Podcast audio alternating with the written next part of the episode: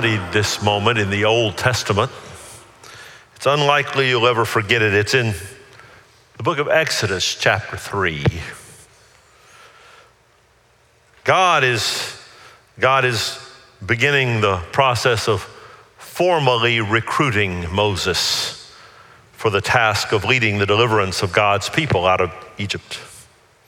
Moses, who has been working for decades as a shepherd in the land of Midian, is attracted one day by the sight of a bush that is burning but not burning up. That is the form in which the living God chose to appear to him on that day. And as Moses begins to walk up to that burning bush, Exodus chapter 3, verse 5, God gives him a instruction for that moment, saying to him, Moses, remove your shoes, because the ground where you are standing is holy. That passage has, has echoed about in my heart, my head, as I uh, rolled up my sleeves to, to begin to work to share from John chapter 17. It is a remarkable chapter.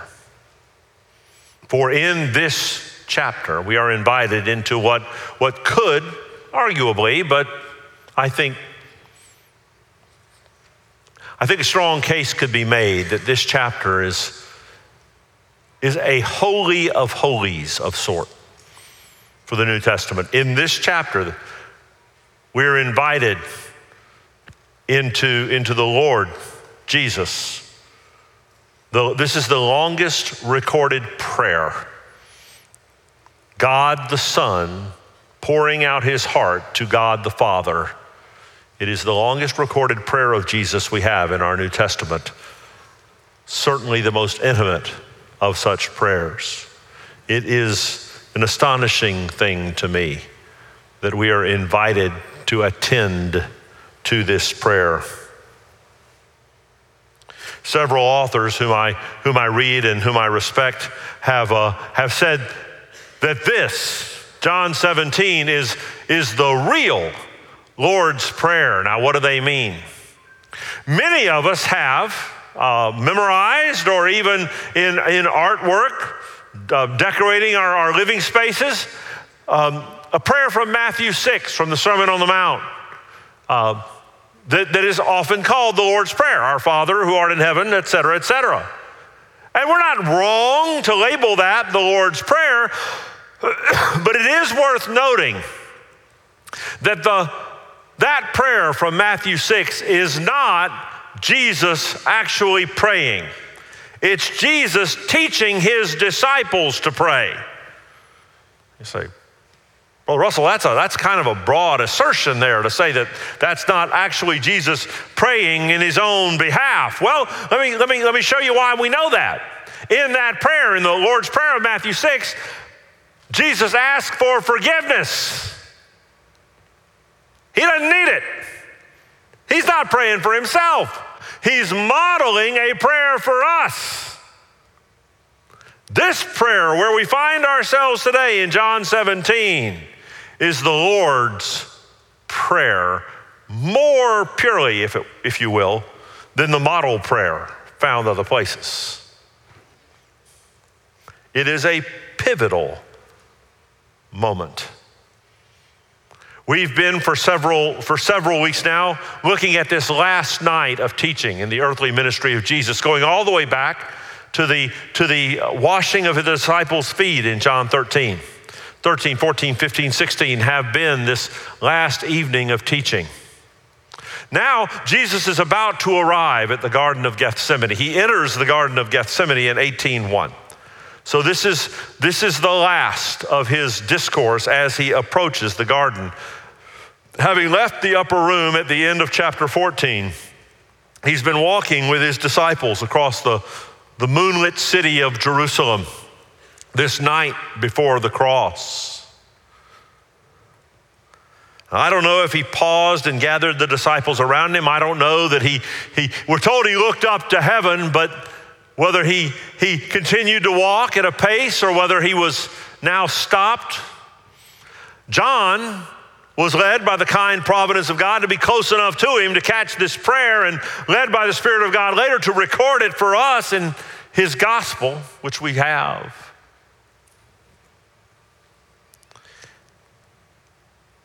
In some ways, this prayer is the pivot point between the teaching ministry of Jesus, which has gone on for some years and has culminated in this last night before the cross. And then after this prayer, we come very quickly to his arrest trials and the cross.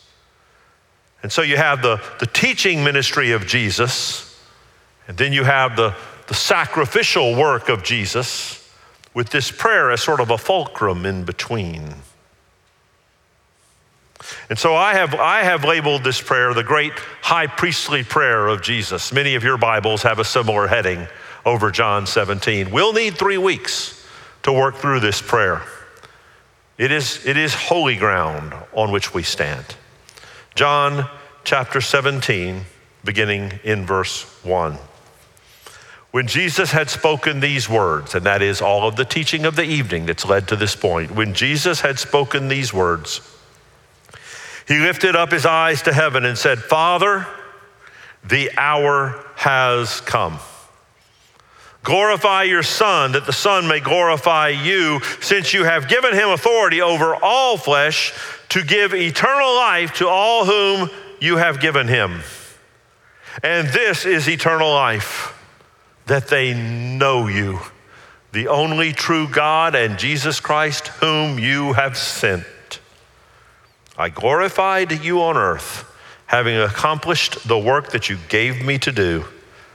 And now, Father, glorify me in your own presence with the glory that I had with you before the world existed.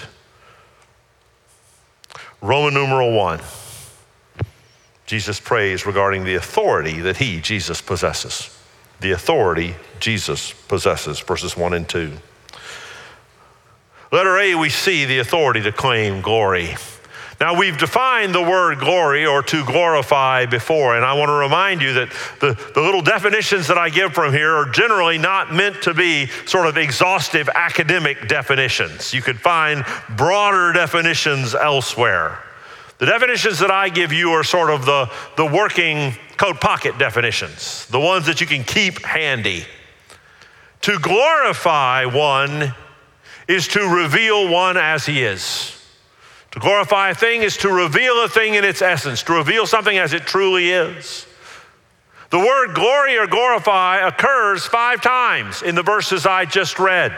So it's a, it's a central idea in this first paragraph of this prayer to glorify. It is very rare indeed in Scripture that glory is attributed to a person that's not God. I can think of one example uh, Jesus in the Sermon on the Mount, speaking of the lilies of the field and uh, how wonderfully arrayed they were, said that even King Solomon in his glory wasn't as well dressed as the flowers of the field. So there are occasions where the word is, is meant of, of a person, but very, very, very, very rarely. Overwhelmingly, when we speak of a person having glory, that person is God. And here, Jesus, uh, Roman numeral one, letter A on your outline, has the authority to claim for himself glory. Glorify your Son. Now, it is also interesting to note that Jesus begins this prayer by stating, The hour has come.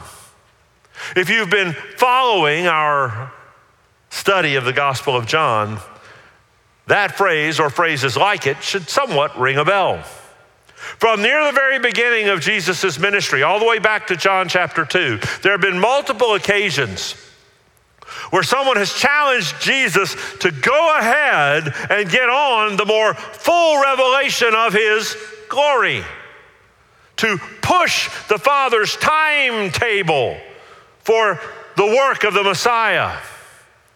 And Jesus in John chapter 2, verse 4 says, The hour is not yet come. John 7 30, he says, The hour is not yet come. In 820, he says, The hour is not yet come, but beginning with the last week of his earthly ministry, for the first time in John 12 23, Jesus said, The hour has come.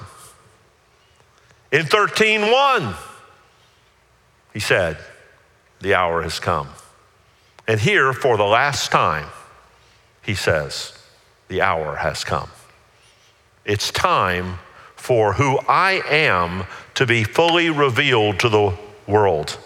That, by the way, will be by means of the cross. It is the cross of Jesus Christ that is the highest expression of his, of his earthly mission, why he came. He claims glory for himself, but even that is for the purpose of glorifying the Father. Glorify your Son that the Son may glorify you. You don't want glory. Remember, if glory is to reveal a thing fully as it is, or a person fully as he is, the last thing you would ever do is pray for glory for yourself. The last thing I would ever want is for you to entirely know me as I am. Not that I'm actively, hypocritically hiding stuff from you, but in the words of Jack Nicholson regarding me, you can't handle the truth. The one person on earth that most knows it has committed to love me in spite of what she knows, and that is my Gail. And I'm glad she loves me. The one who knows it all has committed from the cross to love me unconditionally. In spite of what he knows about me, he can handle the whole truth and went to the cross to pay the price for what he knows. But I'm not praying for glory for myself. I don't want it. You don't either, but Jesus can. The authority to claim glory. Let her be the authority to secure eternity. To secure eternity. He says, You have given him authority, verse 2, over all flesh to give eternal life.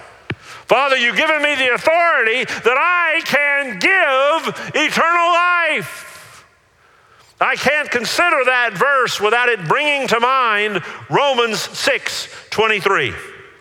Romans 6:23 which says for the wages of sin is death but the free gift of God is eternal life through Jesus Christ our Lord. Now, most of us in the room have, have either operated a business or worked for somebody else in some enterprise. Most of us are familiar with the notion of wages. Wages happen when you when you conduct yourself in an agreed upon way, either for an employer or for a client. You conduct yourself in an agreed upon way and receive in trade for so doing what you've earned in terms of payment. Wages are when you get what you've earned. Now, the verse that we've still got on the screen tells you what you've earned, assuming your life has been marked by sin. And if you don't think your life has been marked by sin, you either aren't paying attention or you don't know what sin is. Your life has been marked by sin. Therefore, what are you owed? I'll wait. Death death. And the sentence structure of this verse, the fact that eternal life is mentioned in the second half of the parallel. The wages of sin is death, the gift of God is eternal life, tells you that eternal applies to both parts of that comparison. So the death that is being spoken of is not mere biological shutdown like a rose bush that dies. No, this is eternal death that you are owed justly. You've earned it. It's coming on payday. Except there is a free gift through Jesus Christ our Lord in Romans 6:23 here affirmed by Jesus in prayer in John 17:2 he has the authority to give eternal life to all whom you, Father, have given him. it is so critical that you come to Jesus. if you have not done so, eternal life is His to give, but it is only His to give. It is only His to give. Only His. You must trust Him by faith. To give, you cannot earn it, you do not deserve it, and you will never be worthy of it. Hell is going to be full of people with high self esteem who misunderstand what they have earned and misunderstand what they're worthy of and strut their way through life until life ends and their strutting collapses into hell. It is a gift. It is not based on your deserving, your earning, or your worthiness. It is the free gift of the Son. And we see here also in this language another theme that we've seen throughout the, the Gospel of John, that we see throughout the New Testament. That, that those who are born again can be seen as a gift of God the Father to God the Son, to be held by God the Son, and then given back to God the Father. Now, that is the New Testament's most frequent basis for our eternal security. There is no question that when viewed from a sort of horizontal, earthbound perspective, it is true to say that you must turn from your sin. You must trust Jesus by faith. I plead with you, if you have not done so, that you would receive this gift of eternal life by grace alone, through faith alone.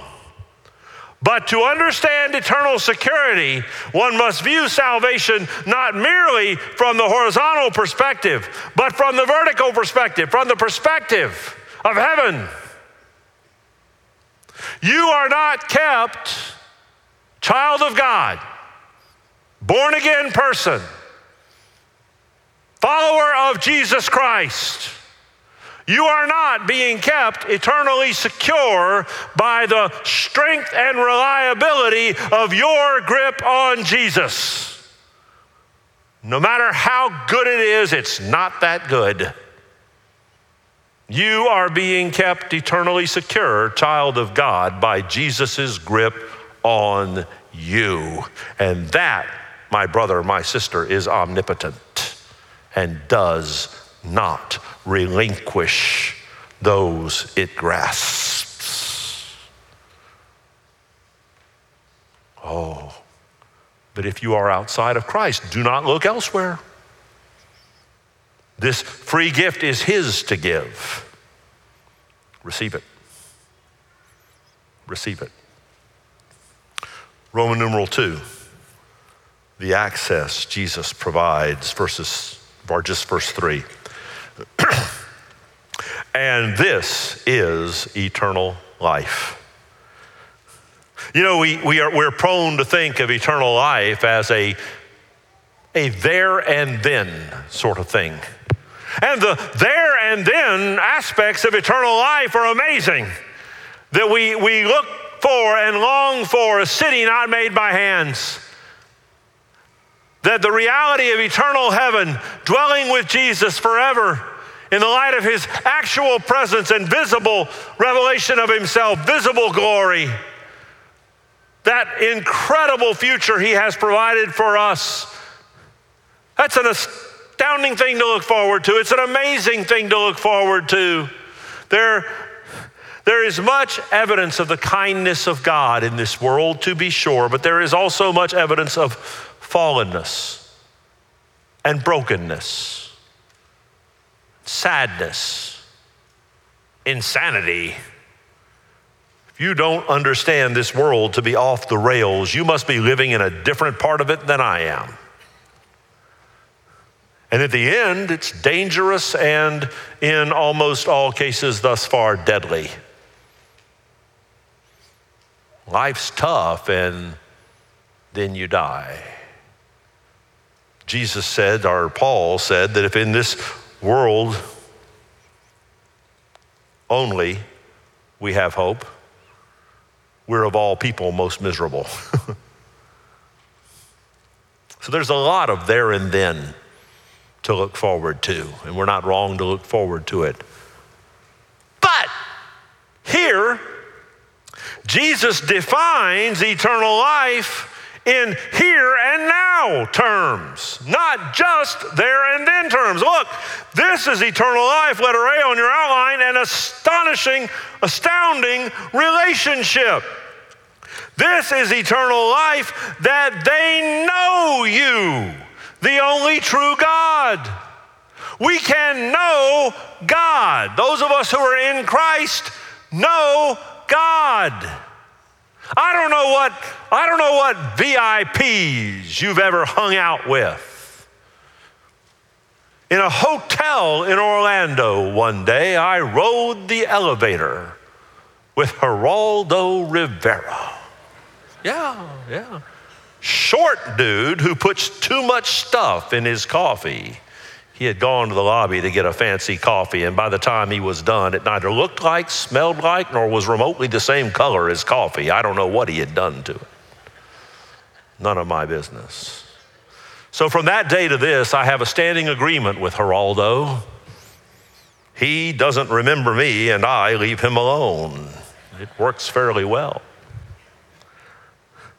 But I've talked to God this morning, and I know that He heard me.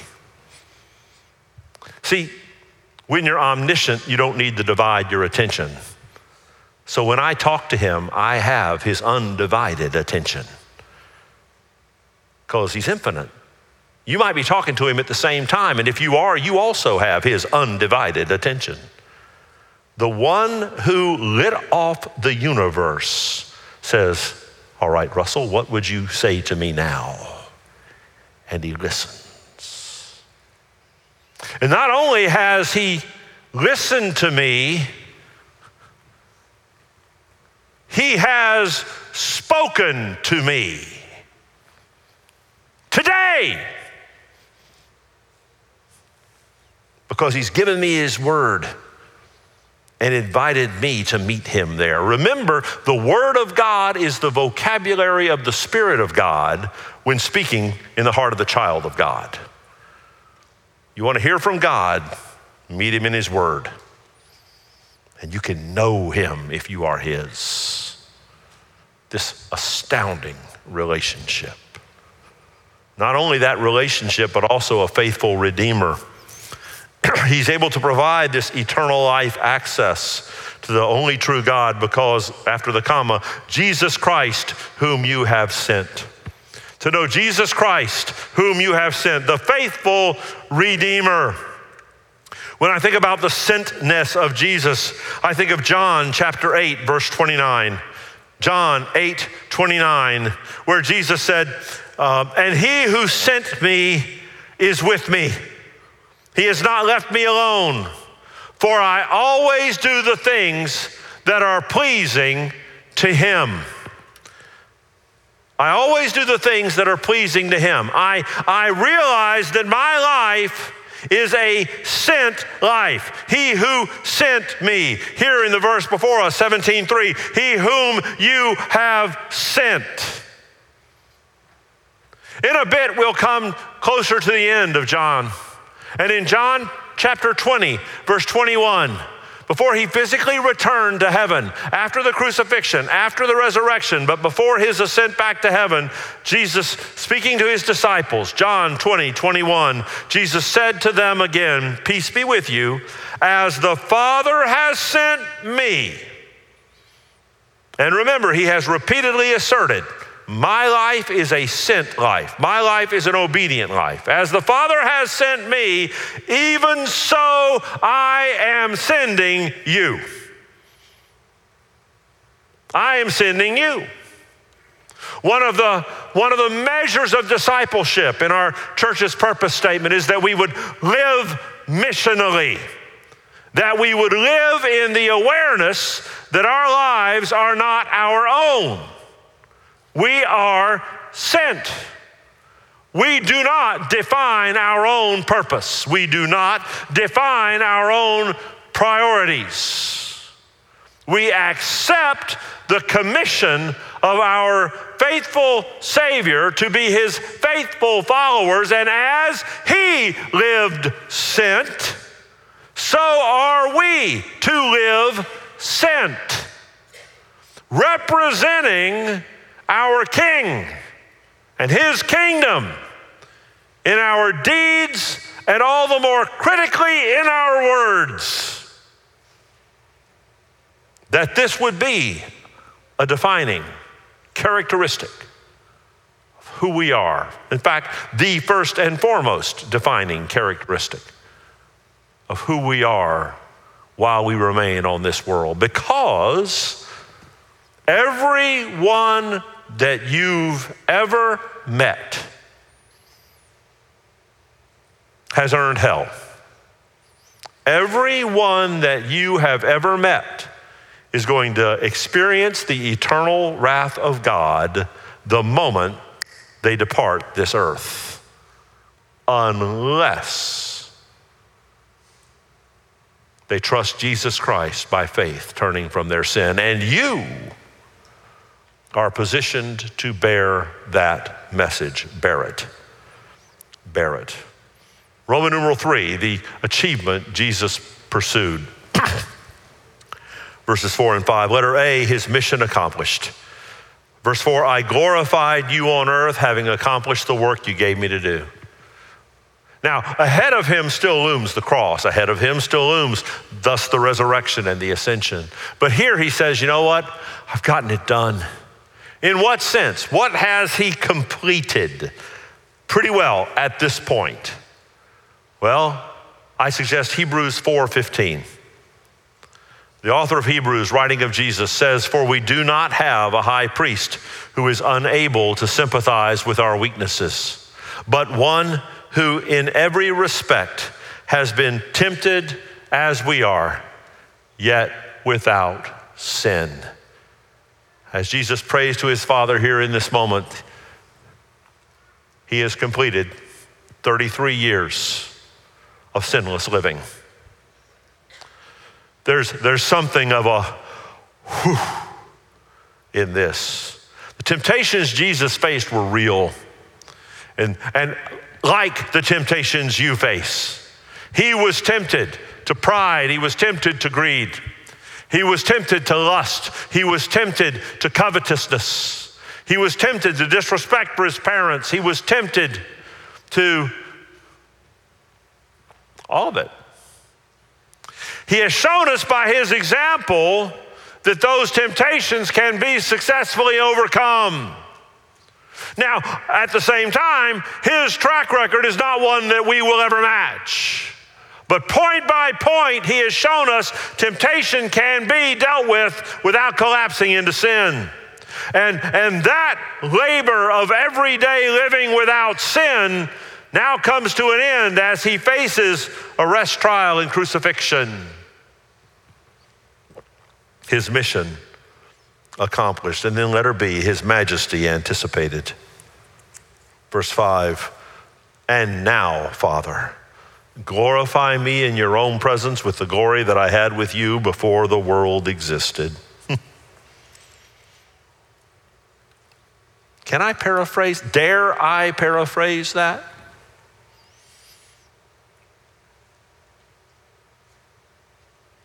With a strong admission of my inherent inadequacy. I think he's saying something like, Father, I can't wait to be home. I just can't wait to be home. You know, you and I can look forward to heaven, and we should. If you're a follower of Christ, you should. But we can't look back and remember it. He could. He could. I am led to think of Philippians chapter 2. This won't be on the screen either, but you can come with me if you want. Philippians chapter 2, verses 5 through 10. As Jesus says, I look forward to having back with you the glory that was mine in eternity past, which glory I have set aside as I have taken on humanity in these years. Philippians 2, beginning in verse 5. Have this mind among yourselves, which is yours in Christ Jesus, who, though he was in the form of God, did not count equality with God a thing to be grasped, but emptied himself by taking the form of a servant, being born in the likeness of men, and being found in human form, he humbled himself by becoming obedient to the point of death, even death on a cross. Therefore, verses 9 and 10 are the reflection of John 17, 5. Therefore, God has highly exalted him and bestowed on him the name that is above every name, so that at the name of Jesus every knee should bow in heaven and on earth and under the earth, and every tongue confess that Jesus Christ is Lord to the glory of God the Father. If you don't know Jesus this morning, may you respond to his glorious revelation of himself for the sake of the glory of God the Father, and may you turn from your sin and trust Him. You may want to come down front. There'll be various of us here who'd love to talk with you about what it is to follow Jesus. And we would grow by doing that, and you would grow by participating that as well. But that is not what is critical. What is critical is that you turn from your sin, cry out to Him in repentance and trust Him by faith. If you do that, you're going to want to tell somebody. Child of God, confess Him. Fulfill your role. Speak out. We do not have the innate glory he has, but we can reflect his glory into a world that desperately needs to know who Jesus is and what he has done confess Him. Opportunistically and enthusiastically and deliberately and convictionally and repetitively.